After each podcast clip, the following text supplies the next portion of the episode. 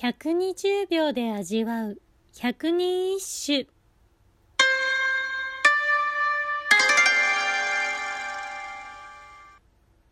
第96番。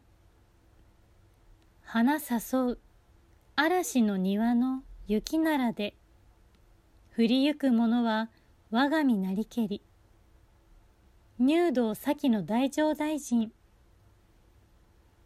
嵐が桜の花を吹き散らし雪のように花びらが降っているが老いて降りゆくのは私自身なのだな。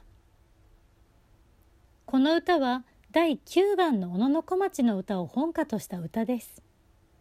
作者の入道先の大乗大臣こと西園寺金常さんは時代を大きく動かした上級の乱において後鳥羽天皇の倒幕計画を知ってしまったため幽閉されましたが幕府に事前に情報を知らせ幕府方の勝利に貢献。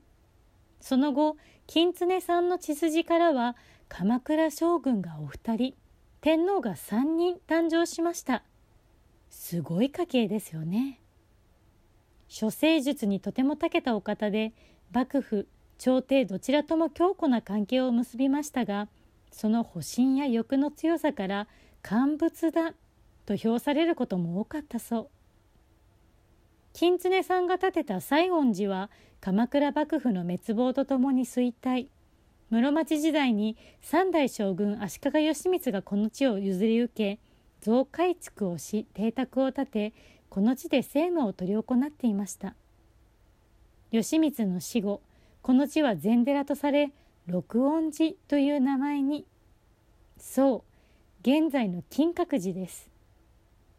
第12代内閣総理大臣の西園寺金持さんも同族からの養子という形ではありますがこの西園寺家の第37代当主にあたります。華麗なる一族ですね。